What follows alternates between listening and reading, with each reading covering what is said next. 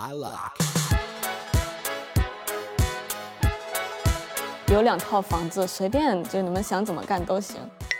我管你等一下来什么，我今天就爽了。基金亏了多少？二十万，就觉得不上班以后会不会很无聊？我能躺得理直气壮。恶劣的评论肯定就类似于废物啊、社会的渣子啊。当一个人有很强烈的物欲的时候，这个时候他根本就完全跟躺平不沾边。欢迎收看 Pole Life 的新一期的破生活。然后每期呢，我们都会找一些行业内的大佬，或者聊一些年轻人比较关心的话题。那么我是老王，我是森森。我是 Alex，退休了。我是懒得来要斯。好，那么我们今天聊什么呢？我们今天想要关注的一个话题是叫做 FIRE。FIRE 的定义呢是 Financial Independence Retire Early，其实就是经济独立，然后提前退休。所以我们今天也是请到了一对已经提前退休的夫妻。我们可以跟大家介绍一下是什么时候决做了这决定？应该在去年的十二月左右吧，十二月中旬这样子，可以说就是在平台发了一些视频开始，那个时候算真正意义上身心共同退休的一个状态，呃，所以当时是怎么计划？就可以透露。哦，当初的时候我计划是因为呃，当时的存款大约是一百三十万左右，然后我们正好有。将近一万块钱的房租收入，就是这等于是被动收入部分嘛。我计划是拿这一百三十万去，呃，进行一些就是呃存款，存款获得一些利息，大概每月我计划是按照当时的利率来说的，所以每月四千块钱，加上呢一万块钱的房租收入，基本上是能覆盖我的。基本生活，但是肯定有一些不确定因素，那么这一部分就从本金里面去获取了。那么我计划这些钱呢是花二十年这样子，哦，因为我不是说直接计划到退休，这个我很难确定。但是我每年可能从本金里面拿出三万到五万这样子，那这笔钱应该可以支撑我二十年左右的一个 fire 生活。就是你们会怎么会想到开始要过 fire 生活的？嗯，我觉得这个是一个过程，不是突然一拍脑袋就想的。大约在，因为一七一八年这时候我们是有比较重的房贷的，那个时候买了一套房子，有很大的压力，就是感觉整个生活是无光的，只是为了赚钱在生活。那时候我跟我老婆就计划，如果我们把房贷还完了，然后我们存一笔小小的钱，我们就不干了。对，因为。等于就是还房贷的那几年，我们就是所有的生命的热情都花在了赚钱上面，是可以说眼里无光吧。所以那时候就开始计划起来，我就接 触到了那个平台啊，什么看到有 Fire 的，呃，就是国外发起的嘛。那我就觉得，也许我们也可以。其实，呃，一是精简生活，第二呢，就是呃，存一笔。可以抗风险的钱就够了，不需要很多。那所以你们在就是就好比说你们现在开始过 FIRE 生活之前，你们都是从事些什么行业？就是你们在做些什么事啊？我们之前是做电商的，就其实我们是创业者，嗯，就自己就是老板和老板娘嘛，嗯，所以压力全都在我们两个人身上。我每个月到还信用卡的时候，我就开始心里边焦虑。焦虑的一塌糊涂，我就会开始跟他说，因为一般银行会这样说，呃，在你生日的那个号号码作为你的还款日，那所以每次到我生日的时候，我就焦虑达到一个峰值，因为一方面女孩子啊，我是这样觉得的，生日总会想给自己买一个大件的礼物作为犒劳自己一年的辛苦，但那个时候我还款压力是全年 max 的，所以所以那个时候我就。崩溃了好几年之后，我就觉得说不行，我一定要摆脱这种状态，所以我不断的 push 他，我说不干了行不行？咱咱不开了行不行？能不能放过自己？就就这个样子。所以之前电商就是做做服装相关，也不是是护肤品和日用品之类的。嗯嗯。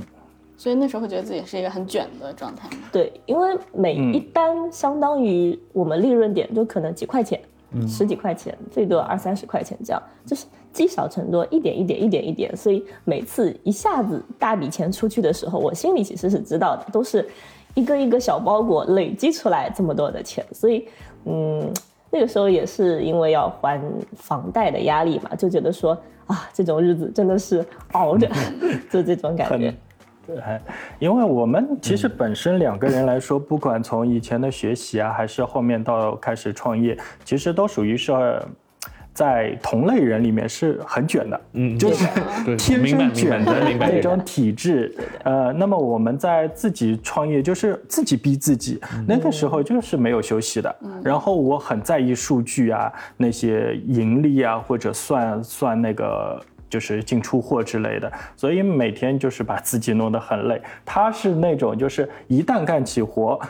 就是废寝忘食，然后晚上是要到三四点钟，他还在那边 P 图，在修东西，是我一定要催着你该休息了，不然明天你的状态又会很差。这种情况他才会放过自己。所以我们觉得在，就是这一段时间，这个几年消耗了我们很多的生命和精力，因为其实人在长期这种情况下面是很难受的，我觉得。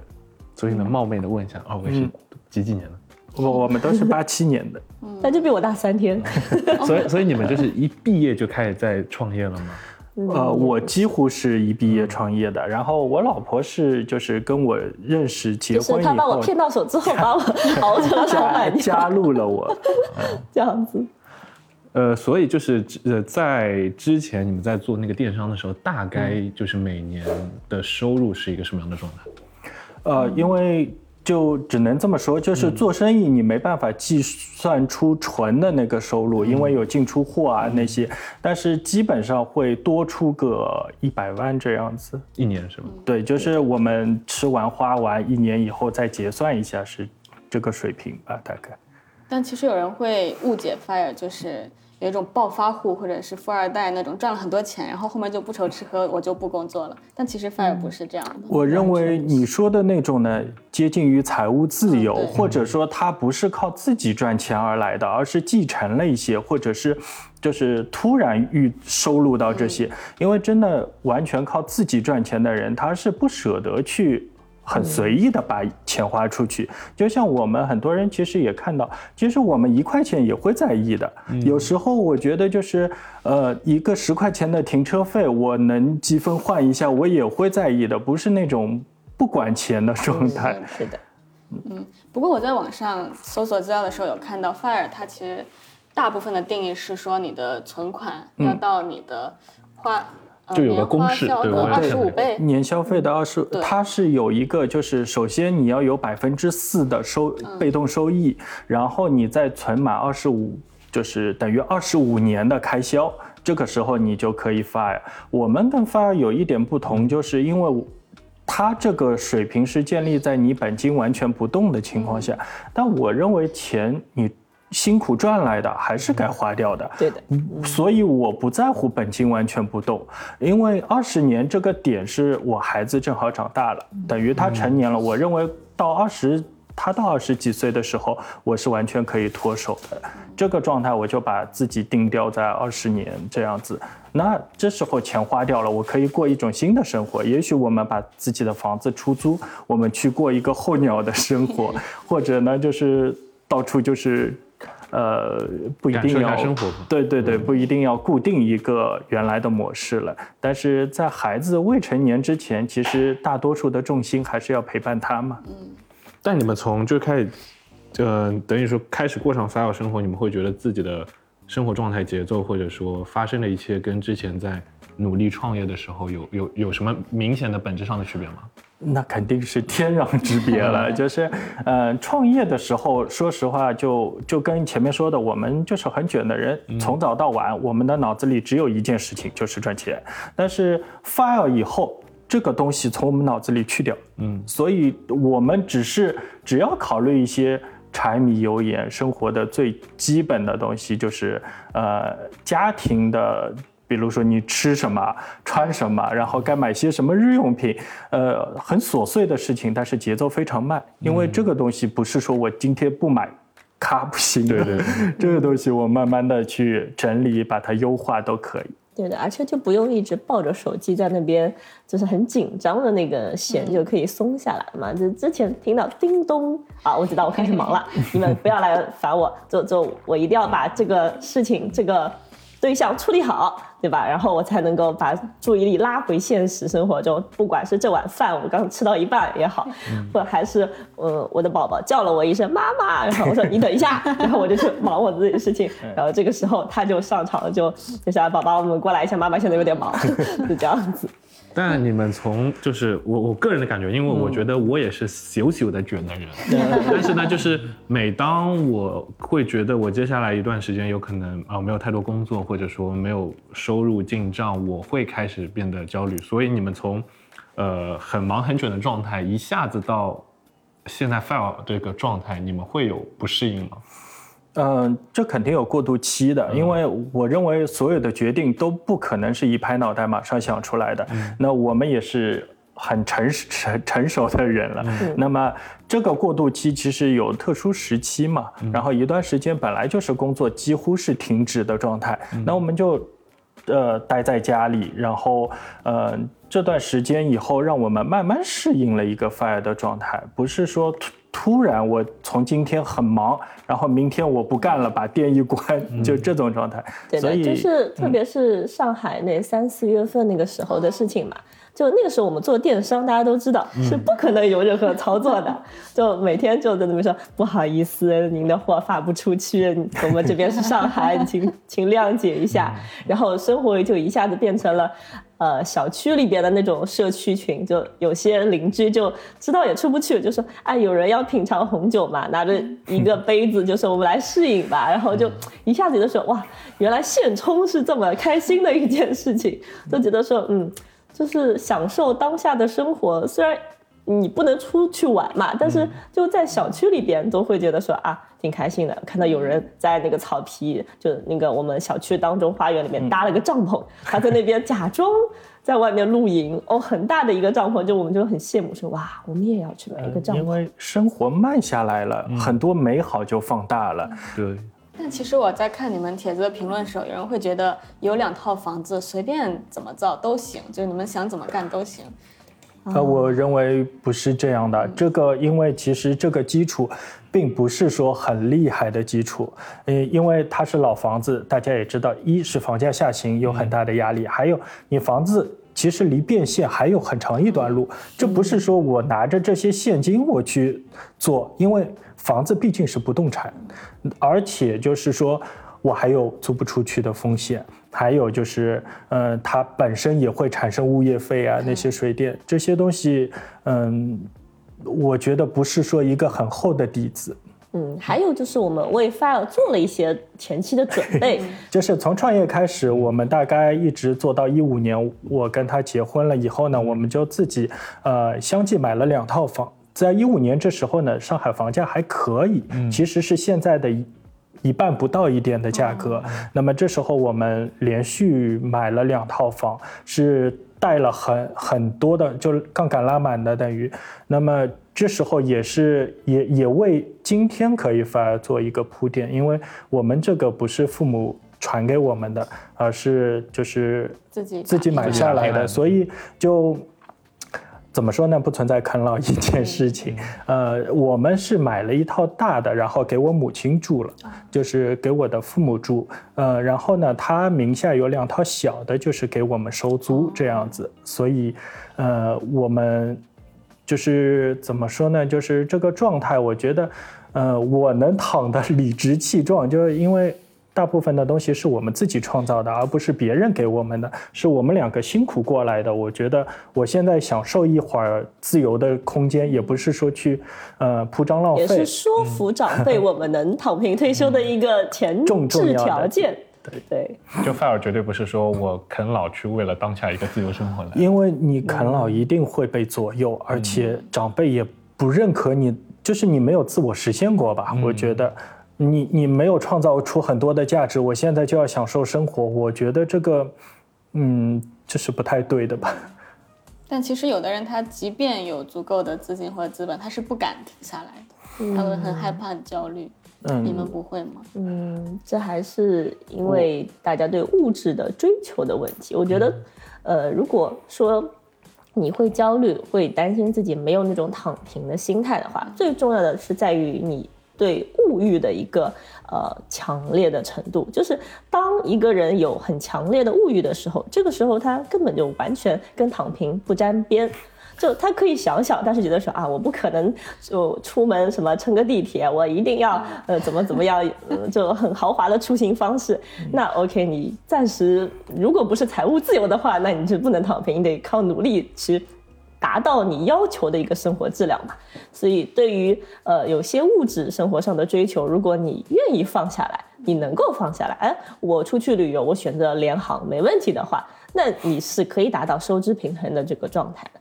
相反，有些人说，我就是希望，呃，我每次外出旅游都是住五星级酒店啊，或者说是，呃，享受很奢华的一趟旅程，因为我时间少，我回来还得继续工作，就去把这些旅费给赚回来。就我拥有很高 很高薪的一个令人羡慕的社会地位的工作，这种他不肯放手这些的话，那他的确没有办法去做这件事情。我觉得是要相同的等价交换的一件事情。所以，fire 有一个核心就是要控制自己的消费。嗯，欲望应该是说，消费不一定需要控制。到到现在来讲，我觉得就是我一年的实践下来，我我认为它不是叫控制了，就是当你做出这个决定以后，你的精神自由的时候，其实对物质你反而就下降了。就我以前我们忙的时候，那么那时候其实收入也还可以，所以我们会对一些品牌啊，或者一些嗯，就是品所谓的奢侈品或者品质的东西是很追求的。我们追求的就是那种冲到店里买单那种快乐，但是快乐就是越来越少了。就原来可以维持一周，后面维持三天，维持一天。但是在你很忙碌的时候，我今天只有一天休息时间，或者只有五个小时，我就想冲到店里去爽一把。但当现在时间多了以后，这种快感就是已经没不需要了。我可以去继续盘盘那些商品啊，让那个柜员小姐姐拿出来我看看，然后看完之后说嗯，欣赏完了，好还给你。就就我觉得就是跟自己的生活状态跟想要就是，呃，我的总结是，当你们到了一个年纪，或者说经历的东西够多了之后，你们会觉得自己想要的东西跟以前那个状态不一样。然后 fire，我觉得有可能它只是一个当下，呃，一个你们可以去尝试的一个状态，或者说可以去静下来去感受生活的慢节奏，可以考虑没有那么卷的东西，但这个东西还是跟自己的心智比较。挂钩的需要经历，对对，就是，呃，就很多人说年轻人能不能 fire，因为我知道很多比我们小可能十岁的人都已经想过上这样生活，但我觉得这样这是不对的，不实际，因因为你是需要有精力，你才能选择放下这个很多的物欲啊，什么是你去慢慢的通过一些积累去放下的，不是说。怎么说？就是你还没拿起来，你怎么放下？你还没品味过，你没有办法，你去讨论说我可以放下这个东西。嗯，所以呃，也需要一点年纪和积累吧。可能我们这个年纪虽然早，但是刚好。对的，嗯。所以这一年你们有没有什么呃具体的消费降级或者反消费主义的例子可以跟大家分享一下？嗯，因为刚刚提到年轻人，我感觉如果年轻人想要达到的话，他肯定是要极力控制自己的消费的。因因为我还是觉得这样，就是你去控制的话，你是躺不平的。嗯，因为这些东西靠控制你是躺不平的，就是它是一个自然而然的过程，你的心态才能真正放平。那么，呃，像我们消费降级来说，我觉得可能就是奢侈品这一块，我们呃只看不买了，因为这个也是说。嗯，一一方面呢，是我们觉得没有特别的必要了；第二方面呢，是觉得就是，呃，有些东西你经历过、拥有过一两件可以了。嗯，呃，其他方面我反而认为是在生活方面是升级的。嗯，它不是说消费升级，不是说钱花的多了，是我们吃的东西越来越健康了。可能原来我们。点外卖啊，或者下馆子多，但现在我们可能会买一些有机的鸡蛋啊，或者一些更更好的蔬菜之类的。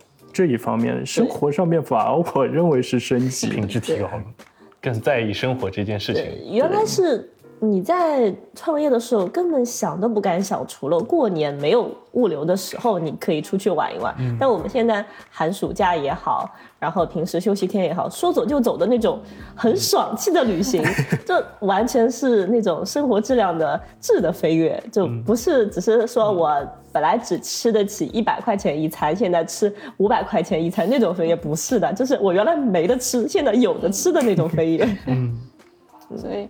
我还想问一个大家可能最好奇的，你们可以跟大家罗列一下每个月的支出大概是什么样嗯，呃，目前来说，我每个月大约在买菜应该是一千五百元左右，然后我们出去吃，包括外面喝咖啡、逛街之类。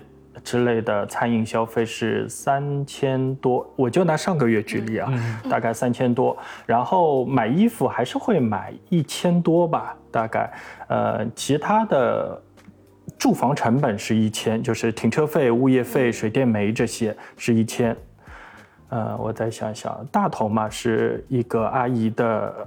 开销就是我们家一个保住家保姆在几千元，呃，上个月开销比较多，还有就是给女儿的一个兴趣班，但是它是半年的学费嘛，就是六千块，一年总共在孩子身上应该是一万五这样子，算到每个月嘛也是一千多。所以其实这个每个月你们清楚的算自己那个呃成本或者说支出，就是这个习惯你们之前就有，还是说 file 了之后开始有的？呃呃，之前我我是喜欢算账的人，之前呢算的是生意的账，就是赚多少，这个货怎么样。然后等到呃开始发以后呢，那这部分不要算了，那可能我就开始呃记录一下生活的这个账。还有呢，就是我认为 fire 的核心，你是要清楚自己的钱花到哪去了，因为很多人其实赚的很多，但是。他也觉得我生活品质没怎么提高，的钱就没了，是因为很多钱我记账以来发现，它是从指缝里面就溜走了。嗯可能我今天不在意这十块二十块的小小的消费，但积累的一多，一个月一算下来又是好几千块钱。那我从记账以来，我觉得对我 file 是有帮助的，因为这一部分会让我，嗯，消费就是不该花的越来越少，有些可替代的，像停车费啊这些小钱可以。嗯，怎么说呢？就是可以越来越精简吧。对，会发现生活中的一些小的一个技巧，让自己呃，就是一多攒点小钱，少浪费一点小钱。就比如说用不着的一些东西，你可以呃海鲜市场出掉。然后有些你可能买回来只会一一次性、两次性用的东西，那你也可能淘那种中古的啊这种类型的。所以这些东西原来。我们花钱太爽气的情况下是不会去想这些东西的。现在既然有时间嘛，可以多琢磨琢磨啊，多花点时间自己 DIY 一下，或者我们自己动手解决一些事情。平时家里修修弄弄，现在他都自己能干的就自己干了。就是现在发了之后，家庭的每个月的大概。我记得刚刚你说到有阿姨，对，就是大家会以为呃要控制开销或者消费降级之后会不请阿姨，但你们还会请阿姨？嗯。首先，这个阿姨其实跟了我们已经将近七年了，不是说从我 fire 开始请的，是我宝宝出生十六个月以后时候，就是已经请了，一直在我们家工作。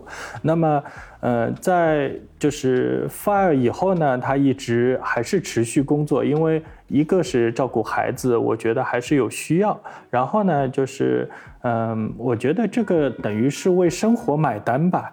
就是因为我们刚刚第一年一切都是尝试，我不能说把一切我认为可以减的开销直接减掉，你这样的生活其实就就突然反而变得没劲了。那么我们维持原来的生活水平的状态下，我看看这一年花多少钱，然后就是在未来呢，就是可能有一些觉得可以省略的或者可以自己干的，会去调整。那第一年我是保持之前的生活水平的一个尝试。嗯，阿姨对我们来说是一种情感寄托更多一点，就是家里多一个人帮衬一下，算是一个辅助吧。对，其实我嗯，我觉得就是大家刻板印象，其实 fire 不是说消费降级，只是说你更精打细算，或者说你更明确那个不该花的钱不花这件事情。我觉得 fire 不应该是消费降级吧。呃，还有我觉得一一样的，就是 fire 是一个过程，它不是说突然你把所有想要的东西你去砍掉，这样其实你很累，而且大部分人不能坚持，不能持久。fire 它也是一个过程，从一开始你原来的生活状态，慢慢的你知道哪些钱花多了，开始减一点点，减一点点，它可能要一个三年到五年去完成一个比较，呃，就像发起者提倡的比较极简的生活，它不能一下子砍，一下次看，你坚持半年就吃吃不消了。是的，而且其实我们因为是创业者和一些就是原来是在公司里边就职的那些人的感觉是不一样，他们可能说从我离职那天算起，我算 fire 了，他们是有一个很清晰的一个时间线，而我们是觉得说呃从生意慢慢的、慢慢的一点一点流水就一点点减减少的时候，我们慢慢的自动过渡到那个状态的，所以你问我具体从几月几号开始算，我是没有办法去算的。那这个心态就是慢慢一点点我们调整的很自然，就所以我。就是，甚至是劝那些是我今天开始离职了，我要做自己的主人的那些 这种 fire 的小 fire 的人来说，你的心态要一点点调，一点点调，你不能咔一下说我现在开始省吃俭用，我就 用这些钱到到到自己怎么怎么怎么样领退休工资的那一天，那个呃谨谨慎一点，还是谨慎一点。呃就你刚刚说到那个 fire，就不是说那个完全的省吃俭用，是一个需要有生活品质的，需要有自己想法，我想要什么样的生活，你要维持至少就是这是我喜欢的生活，这个心态的时候才能走得长久。对他起码是一个心智很成熟的人能做的决定，不是什么小屁孩儿，什么脑袋一拍怎么的，不然就是不然就是现在年轻人感觉就好比说我现在离个职躺个平三个月，嗯我再回去我就 gap 一下，呃那个只是短暂的 gap。嗯，然后我觉得呃我觉得 fire 有可能他是对于一个接下来的生活状态的规划和打算。对的，这 fire 可能是比较长线的，如果作为 gap，其实你的等于你的作息是乱掉了，嗯，就就很多呃我的粉丝告诉我，哎呀，我突然离职了，然后我这三个月我我。就是真的在躺平，因为睡到自呃睡到自然醒，然后点个外卖，哎追追剧又是一天。那这种呢，你其实对你的生活是没有长期规划的，对你健康也不利，对你就是未来也不利。你这样躺一个礼拜，真的会焦虑的。那 fire 是你要有一个十年、十五年、二十年这样的规划，我觉得比较可能成功吧。因为我也是实验，不是说百分之百一定行的。那就像你很多很多钱，当然一定行。我们这点钱其实还是要算着花的。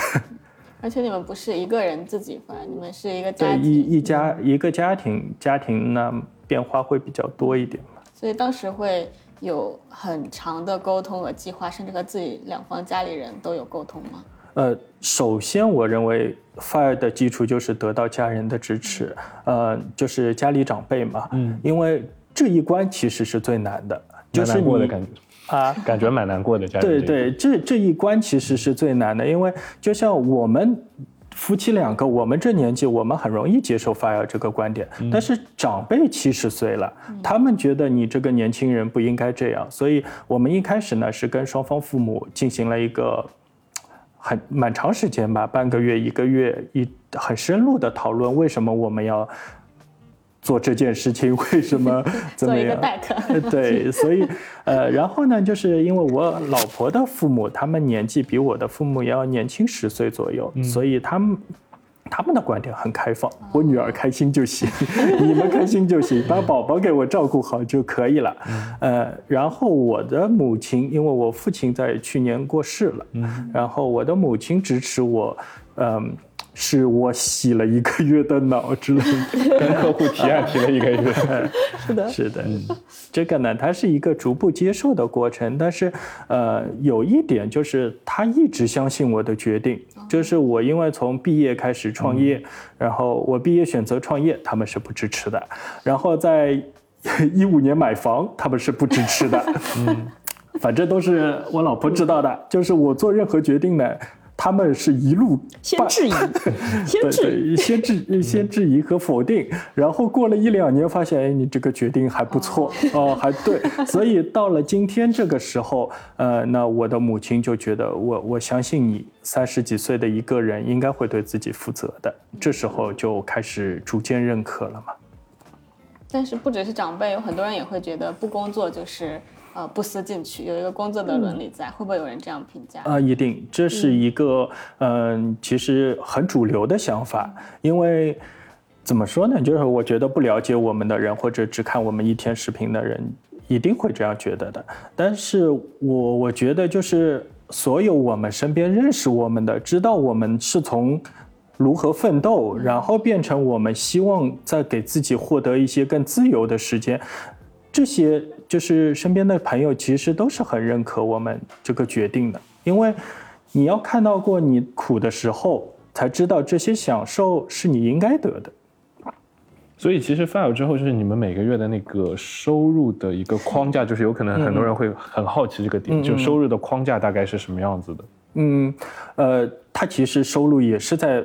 不停在变化的，嗯，因为呃，我们从发以后一开始是，呃，房租是比较稳定的，然后但是存款利息大家也知道，这个是不停对，这个是在不停下调的，所以我也做了很多的嗯尝试，嗯，呃，当然反正也亏了，这个大家也知道，呃，然后呢，就是慢慢的我因为我我我就是。天性是也不是喜欢完全闲着的人，那就开始拍视频了。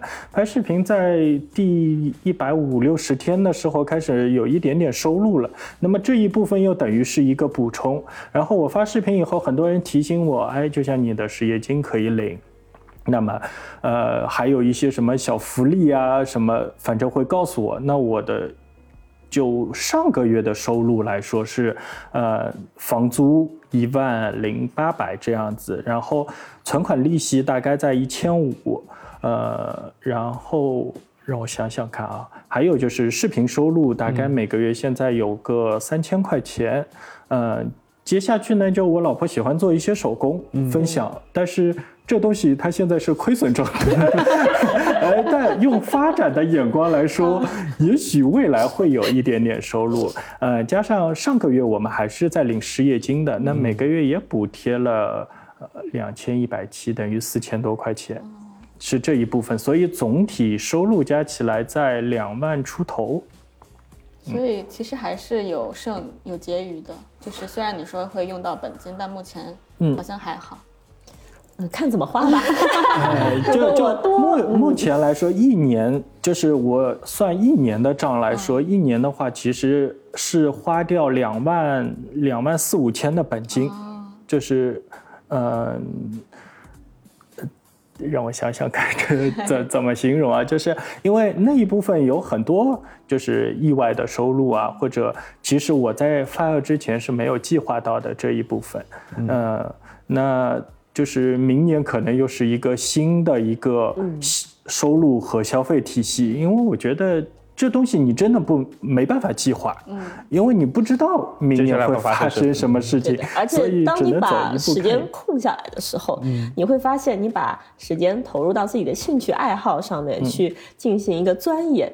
但凡任何人把一件事情就算是爱好做成，呃，就是做的精一点、钻一点，也能变现。哦，我觉得是这样子的。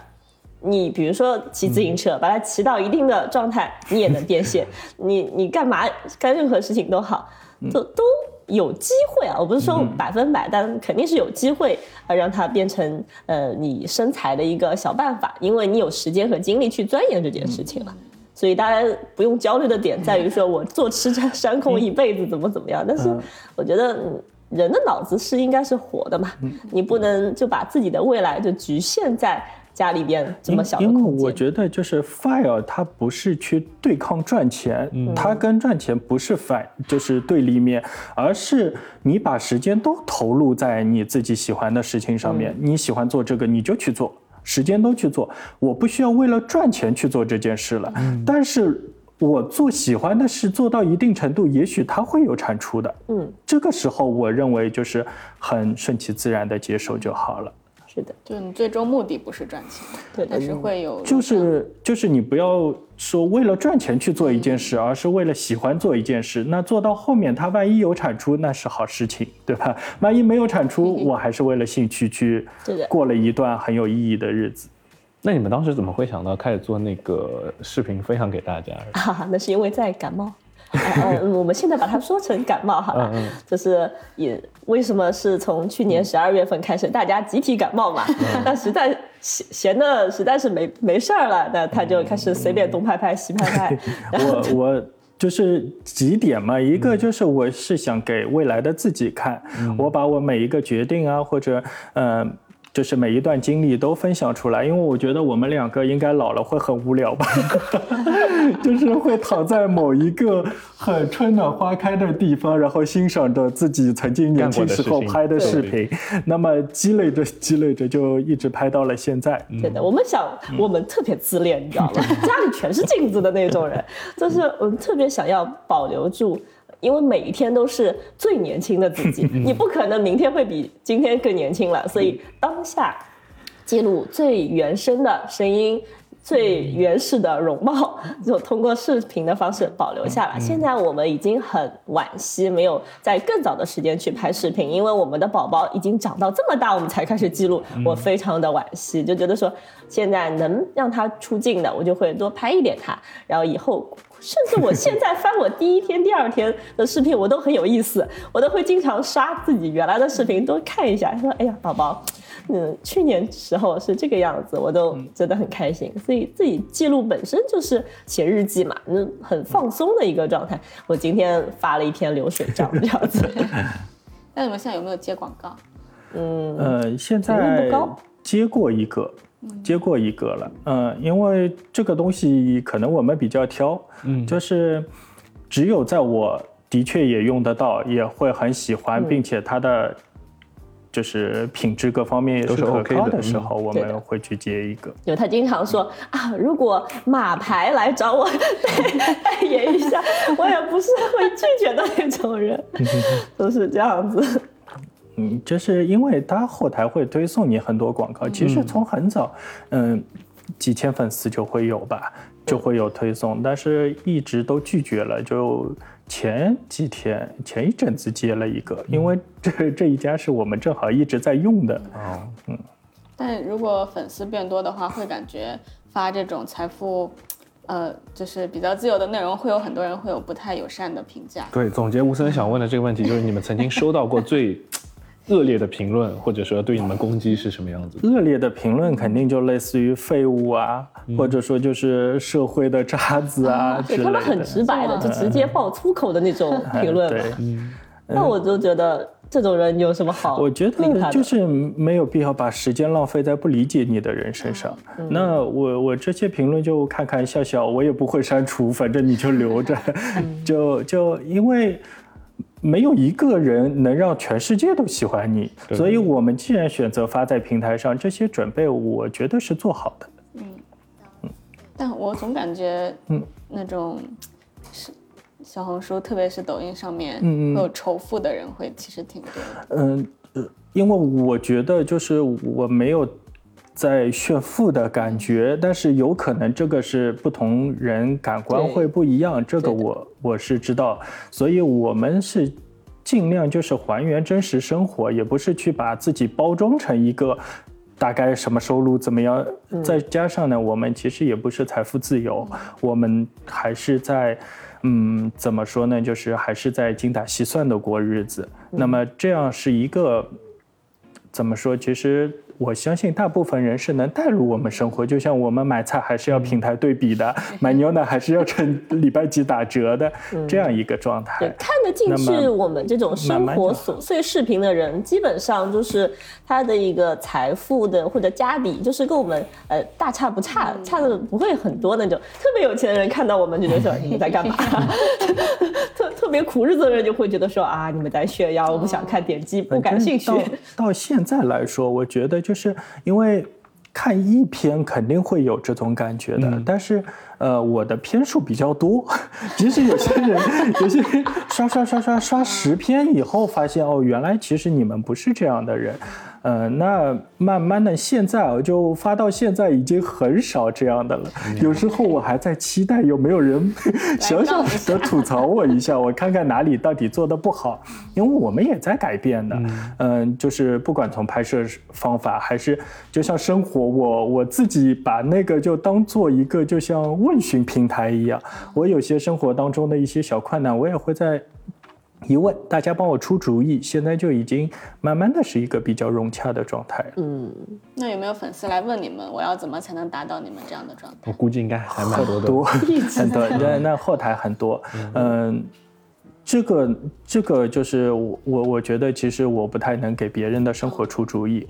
我们能出的主意已经在视频里面告诉大家了，就直接分享。我知道怎么样呃去做社保攻略啊，我就直接分享出来。嗯，我知道哪里买东西便宜，我就直接告诉大家 我在哪儿买的。我我们都是主打一个真实嘛，因为每天发每天发视频，如果你。撒了一个小谎，你后面就有无数的点需要去圆这个谎，实在太累了，那就没有那个必要去那么假嘛。我觉得真真一点比较好。哎，就是在视频里面已经其实把我们能能分享出去的东西都分享了，嗯，所以就是后台那些我也没办法给人家出主意，说实话。别人的人生我没法替你规划。他可以从我的生活当中知道一些，就是我如果想这样，那我的医保嗯去怎么处理，然后我的一些买菜到底 哪里买划算，哎哪里买便宜衣服或者消费观，这个东西每个人要靠自己衡量了，嗯。那其实现在就是你们的医保、社保这些是怎么处理？我还挺好奇啊。呃，对，呃，就是目前我们领失业金，领失业金的时候呢是有医保的，所以不需要交。但是明年开始我是不领失业金了，因为我我我打算再留一留嘛，万一后面有用。那我明年是买了一个居保，居保呢它像一个医保的平替一样的，等于就是一个上海的托底。就是托底的医疗，那么每年是九百三十五元，这个对我来说呢，报销比例大概在百分之五十到六十，就三甲医院，嗯，我觉得就是。反正可以了。嗯，他是那种有一点点小毛病不肯上医院的那种人，很多男生都这样，我都不能 理解。就是说感冒扛过去就好了。我说啊，你都已经嗓子疼成这样了。有些就是靠抵抗力的。行吧。我也不知道对不对。所以失业金这个东西，它是有就是领的。前条件有有条件的，它是有年限加上条件，就是年呃就实现它最多只能一一次只能领二十四个月，就是你要在企对你要在企业里面交，就是呃怎么说呢？因为失业金其实是我们四险一金或者五险一金其中的一险。嗯，那么它是一种保险性质的，嗯。呃，就等于这些钱是你自己曾经给自己上的保险，所以它不是说薅社会羊毛，这是你以前很多人会把失业金和低保搞混了，那以为我去申请个低保，我说不是的，这是我在企业上班的时候，那企业和我自己都共同承担的一个保险，那我也交了，企业也帮我交了，所以我交的的那个部分就按照呃国家规定的比例，到时候你去。去申请，他会等于说每个月返还你你自己交过的钱，这样子。最最多就是领两年，然后你要怎么获取这个东西，就是它它是有一套审核的，所以这个对我们普通人你不能不可能了解的这么透。那么我们就去申请一下，有嘛就有，没有嘛就没有，就这样。所以，所以我理解失业金有可能我这辈子最多领两年。呃，不是，比如说你先上了。呃，一年班是可以领两个月，就是你上了六年班以后，你可以领到十二个月。呃，要上十二年班，就是在企业里面上了十二年班，你可以领两年，领完两年你继续去上班，你可以再上十二年班，又可以领两年，就是这样一个概念。学到了。冷门小知识，呃，就是有些就像你说的 gap 那些人，其实这段时间这个是可以去领取的。哦，这个我真的以前不知道，今天聊完了我知道。我我也是通过发视频，一些粉丝会提醒你，其实这个你是可以去领的，或者那个福利你可以享受的，那我就去再研究一下，并且申请一下。这些都是实践对，现在出来的。很多毕业的大学生就一股脑的去参加工作，他都不知道他每个月领的薪水的成分到底是怎么样子的，那他有必要去了解一下，对对，是有必要去稍微研究一下，知道一下，呃，不要只知道劳动仲裁什么玩意儿，对吧？我其觉得其实就是后面我们我做了一些社保的研究以后，我发现其实整个社会的保障还是比较多的。你遇到任何问题，像重疾，它也是有那些补贴的。就是你真的遇到一些很很怎么说呢，很严重，并且。自己的金钱啊，各方面完全不能覆盖的时候，你去求助一下社会，真的有可能在某个条款上面就是可以给到你帮助的。所以 Fire 在国内的话，还有什么其他国家的支持吗？其他国家的不是，支持就是其他国家能够提供，我们国家能够提供的其他的支持，除了失业金之外，其他的国家给我说，呃，这这个我我觉得就是，首先就是医保托底嘛，对吧？医保托底这个是最重要的。嗯，其次呢，呃，我觉得好像你要领钱是没什么方式了，其他的就靠自己呗。嗯，还有很多人说什么，嗯，因为我们现在生活在上海一线城市嘛，就是说你们钱不够嘛，就把房子卖到去三线、三四线城市，那肯定是够了。那我一直在想，那你在其他的三 四线城市，那你的你就不能享受本地人的本地的医疗保障了，好像也不是一件很 合适的事情。呃，所以，嗯，这这这还是要做好各方面。呃，研究吧，就是呃物资的准备、思想的准备，呃家家庭的一个支持，然后再去实践这些事情，还是不能冲动。就总 总体来说，不要冲动。所以你们这一年的生活大概是什么样子的？每天，就很多人就觉得不上班以后会不会很无聊？那肯定是睡睡到自然醒起来，对吧？我们从早一个睡眠是比较充足的，然后呢，我们就会安排一些户外，就是该晒太阳的出去晒晒太阳，然后就是做自己有兴趣的，像我喜欢拍拍视频，他呢喜欢被我拍拍视频 然后就是打扮的，呃，就是得体嘛，干干净净的，然后出去溜达一圈，心情就很好。呃，接下来回来可能要做一些晚饭，因为有有虽然我们家有阿姨，她可以完全做，但我还是喜欢自己动手。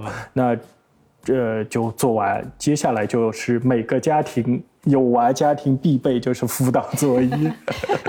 所以我能理解，就一开始就是好比说你们做视频，就感觉像一个自己的日记本，只是很、很很很直接的分享给大家，也没有想过它要 anyway 发展是什么样子，只是说你们可以回过头来看到曾经在这一年半年你们发生过的事情。对。是的，因为你如果有一个目标，我需要走什么路线，把它发展成什么样，你就会有流量焦虑。嗯，这个这个是我。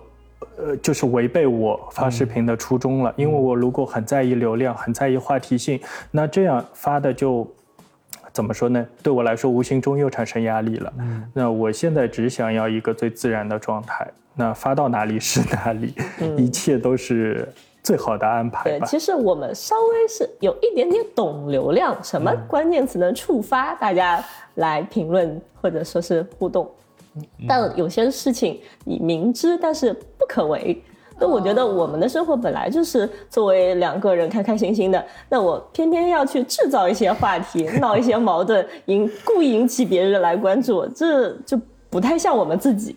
那我觉得没有必要，没有嗯，没有刻刻意去做这件事情的一个、呃那个那个自。然一点。嗯题外话，哦，为什么星座？天平，我们都是都是天平天哦，你们差三天就差，三对天。啊，是臭美吧？哦，刚有聊到小朋友，但其实小朋友的教育现在也是一个很卷的地方，你们没有被卷进去吗？嗯，教育来说，就我觉得一定的陪伴是重要的，就是包括学习习惯。现在因为他才一年级嘛，学习习惯的养成，这些陪伴是我需要去花的。呃，其他的一些像补课啊那些，我们是没有参与，因为我我觉得。可能我的教育理念是觉得孩子一是你要好好玩，第二呢，我们停下来是为了好好陪伴他的，不是为了把他送到一些课外班去。这个时间我能自己教的自己教一些，如果不能自己教的，那么就靠悟性吧。反正而且我觉得教育卷这件事情啊，真的。呃，可可以说上海人很惨吧，就是我觉得本地人其实没有那么卷的，就是因为我们这座城市太包容了，特别多的呃人涌入了这座城市之后，那大家其实是希望有一个竞争意识的，所以本来大部分上海人都是有一个还蛮好的家庭状态的话，他是能躺的，但是因为同班或者同事都在那边。像竞争意识的开始卷了之后，就被带动起来了，就会觉得说啊，别人都报了。那个什么什么兴趣班，那那我们不报好像说不过去的那种感觉，就就去报吧那种感觉。所以，我我们本来呃这方面的社交就比别人少嘛，我们没有那么多同事啊什么，或者同同学也也还好，就不用管人家眼光的，就无所谓。我们专注自己，专注自己的宝宝，他喜欢什么，哎，我们让他去学个什么。他不喜欢的东西，我看都不看的，什么钢琴，我我到现在就觉得说，你爱在那边按几下就按几下，你不弹无所谓的，反正我。外婆喜欢弹，你就让外婆弹着玩也行，就这种感觉。那他现在有上什么？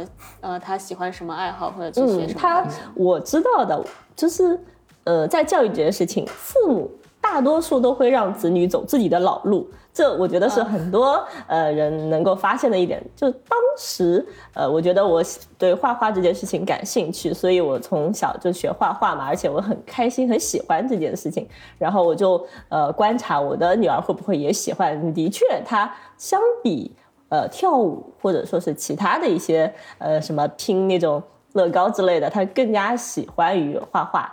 她觉得这件事情没有对错，所以她不会有。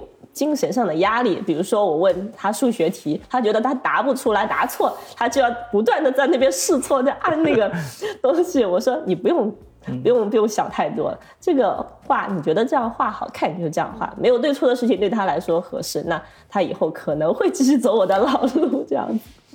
嗯，那有没有想过，万一他以后面临中考、高考，然后成绩很差？嗯，要不要上辅导班这种？所以我觉得有一技之长很好啊，就是当你会美术之后，你是融会贯通的，你任何一项技术都是可以去融合进去的。所以，呃，我我觉得啊，就是有些人。就是以前自己是学霸，就是通过自己呃学习成绩很好，所以从可能他原来的二三线城市考呃就是考到很不错的成绩之后，然后往一线城市他奋斗奋斗，然后就就觉得说我的孩子也要走我的老路，所以他才这样子会去卷。但我的话，可能家庭本来就还不错的，所以我就觉得说发展一项自己觉得很喜欢的技能，然后通过这个技能，你可以。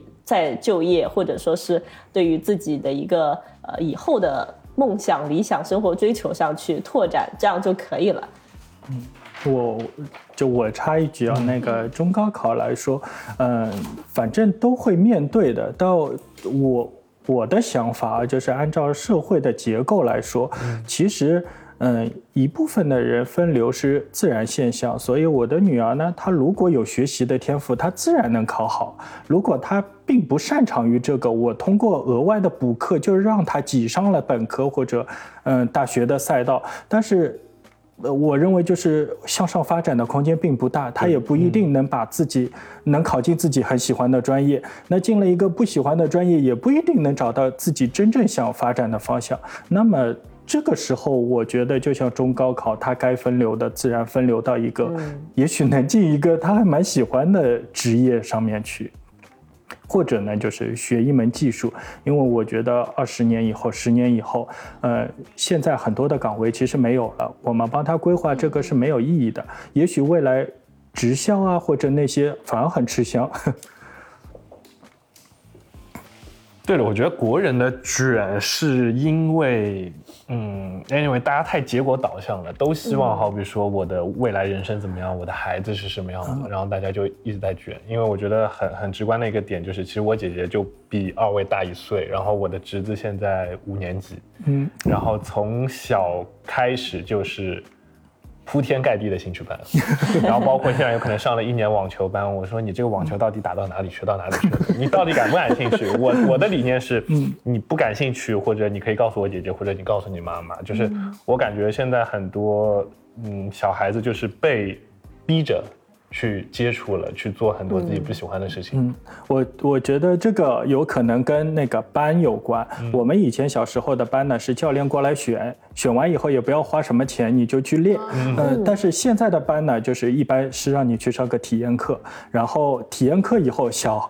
最好玩的就是那节体验课，后面全是苦。那么这体验课一上，你为小孩子喜欢吗？我喜欢的。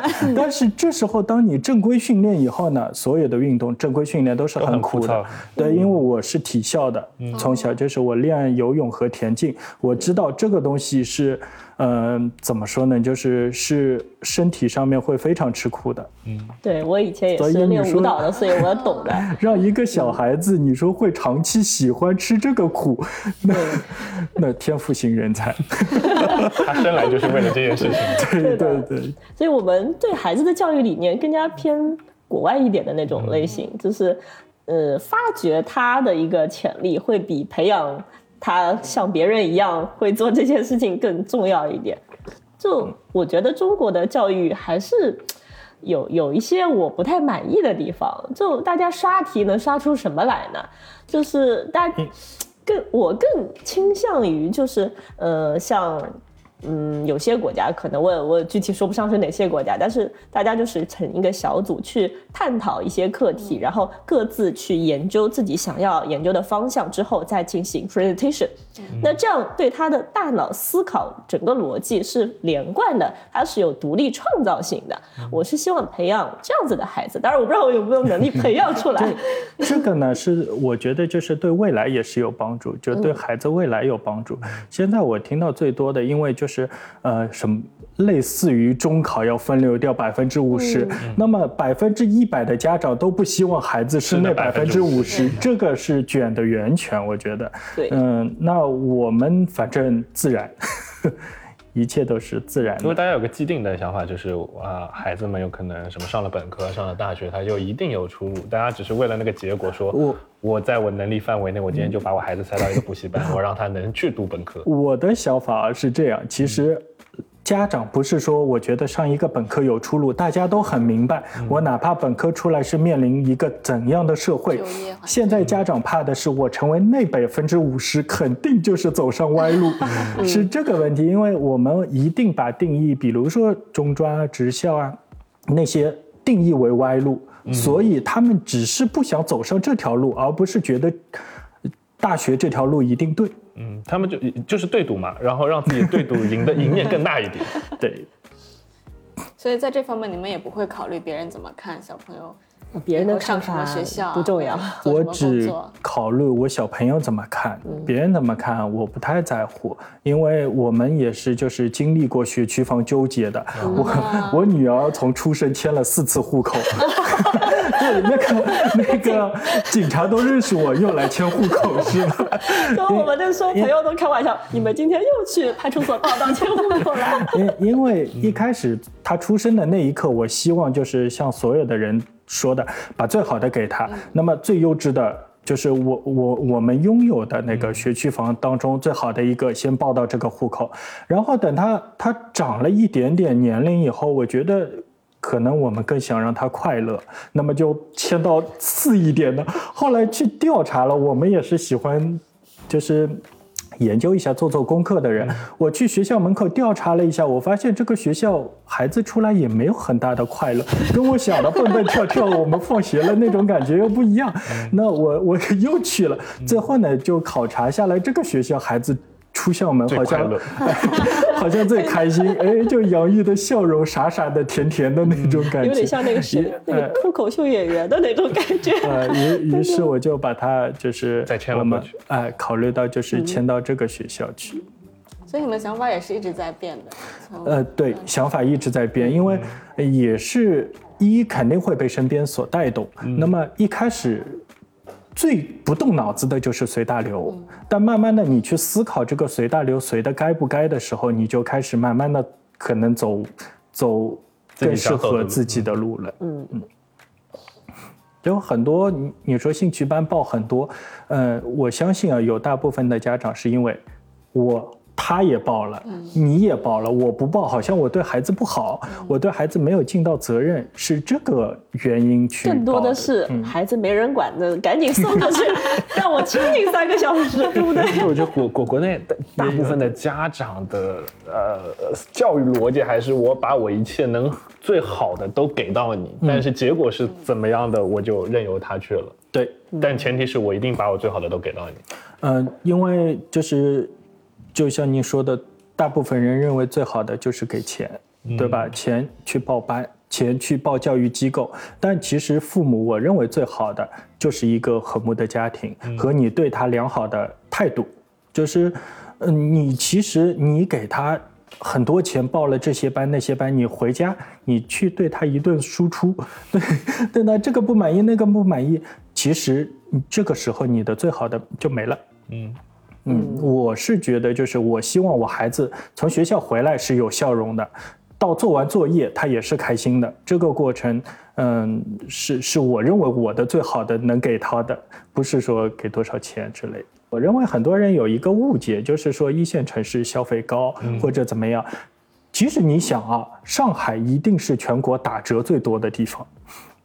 就是你去商场里，你看到那些你想要买到折扣的地方很多的，但是在二线，我们去旅游的时候，很多商场它没有折扣的。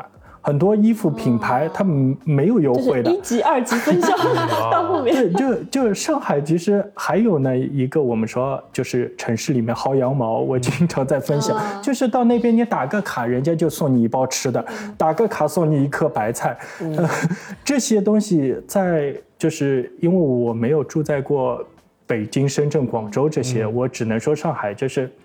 这部分资源还是比较多的，然后我们买农副产品其实是比其他地方便宜的，种类丰富，但是价格是便宜的。那贵在哪里呢？贵在就是房子，嗯，就是房租这方面，还有呢就是交通成本，但是不是地铁，是打车，打车会贵一点，那不打就好了，绕开它就好了嘛。还是大城市机会多。呃，对我我觉得还有就像一个我老婆前面提到的医疗，因为在上海，我们发育肯定要考虑到自身的健康情况。那么在上海的医疗还是比较靠谱的，我们正好又有上海的医保就行了嘛。但是你们在就就整个发育过程当中，因为我我其实看过很多资料，其实很多在国外发育的人，他是有可能是丁克或者是没有孩子，他们就是两个人夫妇去过他们想要的生活，但是你们会。呃，害怕或者焦虑，就是呃，突然生个病，或者说孩子会发生一些什么？你们对这些有 backup，或者说会有一些规划吗？嗯，呃，首先生病，我觉得已经就是我买过医保了，这一方面我没有什么担心和焦虑的，一切都是顺其自然的。嗯，对于孩子的成长，我知道就是教育费用啊各方面，我认为是会上涨的，但是一定在可控范围之内，所以我不觉得有什么焦虑之类的。因为，嗯，就像我们的家庭，也就是普通家庭，我不会去把他当富豪的孩子去养的。那你说有有些人说一个留学可能一年就要上百万，但我们家庭。承受不起这个，但如果他很厉害，他真的能考上这学校，他也有相应的奖学奖学金之类的。方式方法交换生啊奖学金。对对，就是他真的靠能力达到那个程度，其实的消费是有限的。如果能力不所及，我们也不一定会补充钱去让他冲到那个层级。嗯，对，就像我大学其实读了一个比较贵的专业，服装设计。嗯，那呃，其实好像一般大学学费就五千块。钱，但是我们那个时候是是是肯定是五位数了，嗯，然后虽然也是二幺幺的学校，但是它就是因为专业的问题，而且我还是一个中日合作的性质，所以还要去留学一年。虽然总共四年吧，但是基本上就是要花好几十万，你才能读完双文凭这样子。那 OK，那个时候我进学之前，我妈对我一直都是很。就是有求必应类型的，但是他知道我喜欢，所以就让我去报了这个专业。那个时候家庭条件也没有达到说你随便读，家里完全不愁吃喝的那种情况也没有，也是问亲戚稍微借了点钱缓了一缓。但是我就是知道家里不是那么的宽裕，让我随便读这个专业，所以我觉得我很认真的读。就别的同学可能五一十一在家很放松，就出去玩耍的时候，我就在家背日语单词啊，对吧？所以我能拿到嗯奖学金最最前面基点最靠前，也就是觉得我说当一个。呃，心智还没有那么成熟的孩子，已经有了一定的金钱观念，联系到他的一个学习能动性的话，他会自己对自己有要求的。大人不用天天在耳朵旁边叮你好好读书啊，没有那个必要的。其实，呃，十几岁的孩子就已经，呃，女孩子，特别是女孩子已经很懂事了。所以我对我们家女儿的话，我也是比较放心。我好庆幸生了个女儿，这件事情真的是 我好开心。对。这个这个观点啊，我觉得我们从我我们从是二十他的二十几岁开始倒推的，我们才创立了 fire，呃，就是才想 fire 这个计划，因为我们就问过我们全家人一起坐在一起开了个会，就问他，希望我的孩子二十五岁的时候是怎么样一个生活状态，是不是他需要工作很努力，然后高薪高职位，社会地位很高，但我们大。加一致的想法就是希望他是个快乐健康的人，并且呢，他能简单的养活自己就行。没饭吃了回来，我们也会给一口。那么我们倒推回来，我就觉得这个教育其实你你只要保持一贯性就行了。嗯，因为这个目的就是结果不难。对吧？这个结果其实大部分人都已经可以实现。那结果不难，每一条路他怎么走都能达到这个结果。那么走的路我就不需要太花精力去帮他抉择了。对的，最重要的是教育的一贯性。你不能，呃，前两年觉得说我要躺着，后面发现不行了，我得起来，那个是最难受的。追不上，你就要一直躺下去，那个才可以。这个是会心态非常焦虑的，因为前两年我想好我要我要躺平了，我不卷娃，突然一进小学。发现哇，人家都这么优秀，我得卷起来。这时候你又跟不上，花的精力又特别多。但如果我们一致性，我只要他二十五岁。达到这个状态，我觉得我就是优秀的父母了。那么这条路就很轻松了。对，所以他第一次考试卷子出来不合格的时候，我们很开心。我们果然你不合格吧？看热闹的心态。对啊，就就你对他没有期待，我说肯定不合格啊。哎，果然不合格，哈哈哈哈哈，笑一下。因为我觉得说那个觉得孩子投资成本很大，或者是说吞金兽，因为很多人是盲目的，就是嗯，我是盲目的。给到很多，然后我要一个相对好的结果，但是大家是对这个东西没有规划的。假如你是考虑我这个，你要去很钻我这个投孩子的投入产出比，嗯，那这个东西就是不是很健康的一件事情。我觉得，对，我觉得不管是玩乐还是生活还是家庭，你都是要有一个成熟的思考过程的。你不能盲目，你不能听别人怎么样就去做了，你要思考自己要什么，自己合适什么。所以反而有可能听你们分享完，我觉得就是孩子对于就是孩子对 fire 这件事情来说，他只要每件事情有合理的规划和合理的预期，他都不会是一个非常大的难题。对的，嗯，我认为孩子不是负担，也不是我的阻碍，反而就是在我嗯就是 fire 的生活中给我添加了很多的乐趣。嗯，所以这样我觉得 fire 最重要的是，你问问你自己，你的欲望多不多，你能不能控制你的欲望？呃，如果你不确定，那你就先不要去考太考虑这件事情。如果当你慢慢慢慢发现自己好像欲望就是慢慢会可以控制得住的时候，那你可以去尝试这件事情。所以 fire 的重点，我觉得还是在于控制自己的欲望这件事情。嗯，不过在网上搜资料的时候，会有很多人觉得不上班会和社会脱节。或者人际交往这方面的问题，网络时代，网络时代脱节，我觉得不存在的。也许我们能看到的东西，因为我有时间刷手机，我能看到的东西可能比。就是在需要工作的人更多一点。说说句玩笑话，他现在是全职网友。我我关键我现在不能愉快的冲浪，不能拿主号去 人家下面评论，经常我去评论一句就被很多粉丝抓到 啊，你也在这里。嗯，这个我觉得脱节不会的。还有呢，社交方面就是。因为我们我们就是还是跟做生意朋友比较多，那么他们时间也是自由的，所以交友方面也没什么影响。嗯，然后我还有搜到一个我完全没想到的问题，就是呃夫妻一起 fire 以后相处的时间大大的增加了，然后 大眼瞪小眼，对，然后会需要增加很多的沟通啊，或者是。有人说相处的越多越容易产生摩擦，你们会有这方面问题？那只能祝福大家先在结婚前好好的思考这个人是不是你的 soul mate。如果没想清楚，先先冷静思考结婚。我们最好玩的点就是我们两个可以坐在一起，然后聊到晚上两三点钟，就是针对一个刷到一个好玩的话题。那我们。就在一直聊，一直聊，能说到两三点钟，然后困得不行了，睡觉，明天再聊，就这样。所以我们还是比较有话题的，也没有这个困惑是没有的。就结婚一定要找那种话搭子，就你要跟他生活一辈子，你说话他不理你，你会变成一种煎熬。我是这样觉得。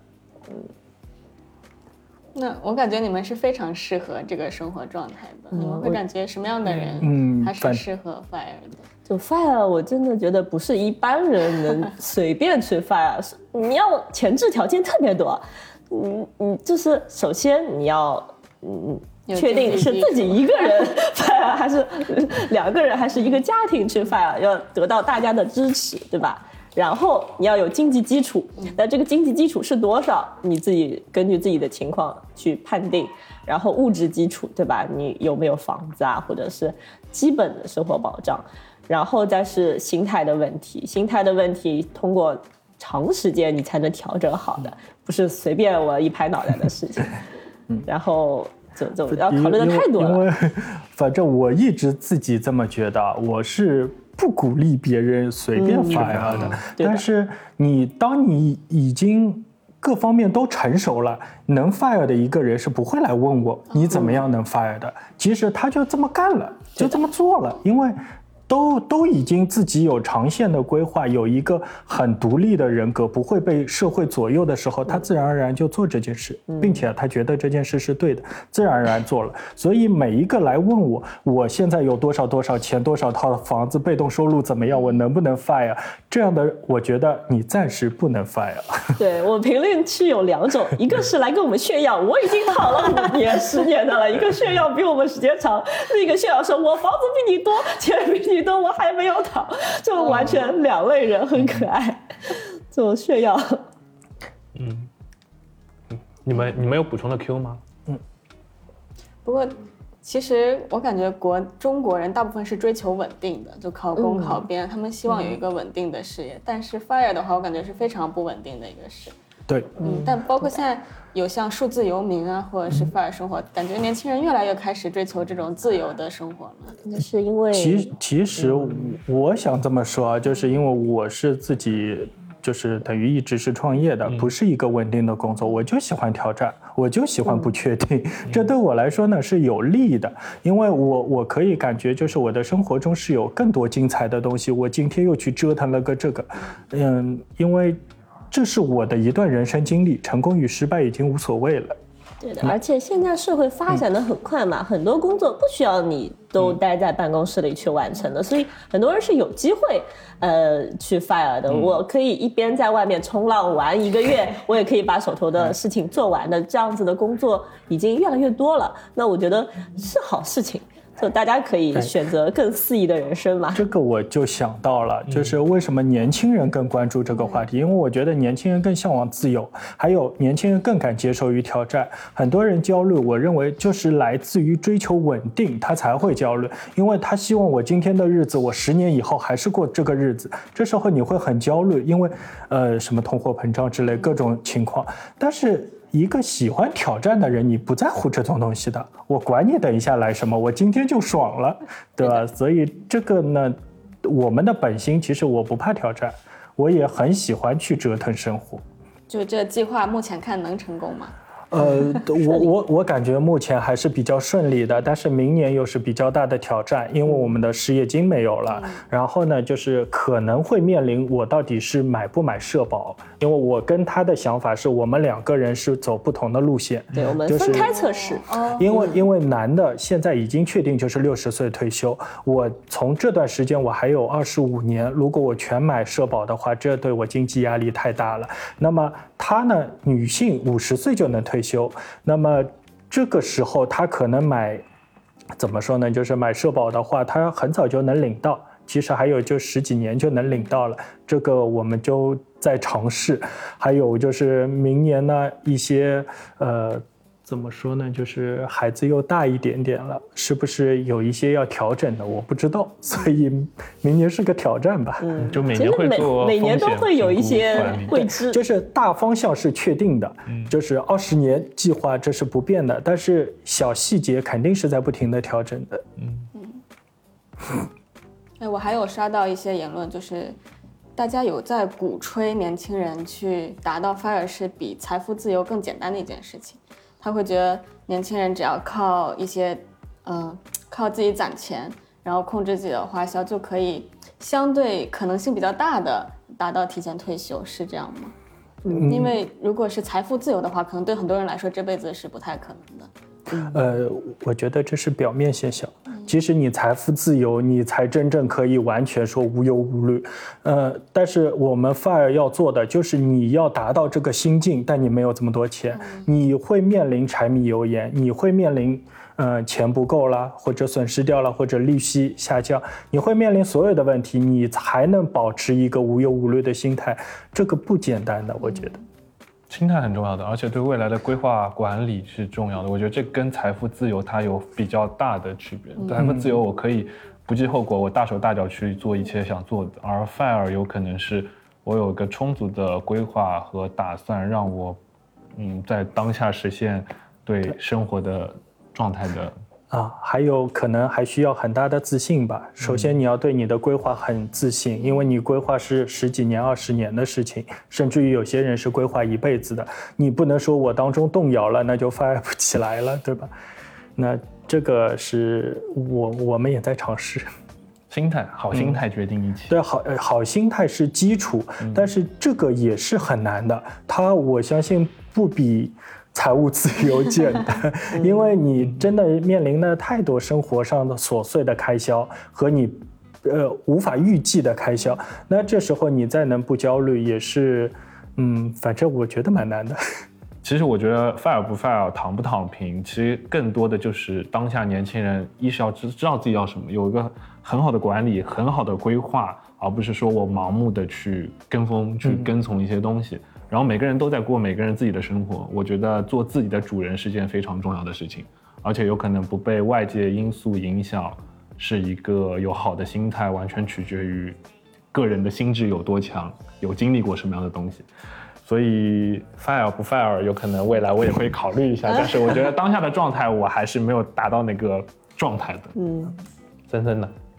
嗯，因为其实，在做资料的时候，大部分人都会从资金的方面来考虑这个问题。但今天聊下来，会发现有很多心态啊、情绪，包括消费理念上面的想法，都是需要自己去做主、自己去平衡的。所以，觉得大家还是不要觉得 fire 就是啊有钱，然后很轻松、很自由的一件事情，还是要从多方面的来全方位的考量。大家要理性的在网上冲浪，去找到那个结果导向的对对，就是它是一个完整的一个球，你不能只看到一点你就决定我怎么去做，还是要全方位的理解这是一个什么样的情况。那么我是还在找寻自己生活方式的老王。啊，那我是，呃，先正常努力工作赚钱的森森。那么是嗯，啊，我要介绍可以可以。啊，那我是已经退休一年的 Alex。是兰德莱克斯。那我们下期再见。拜拜。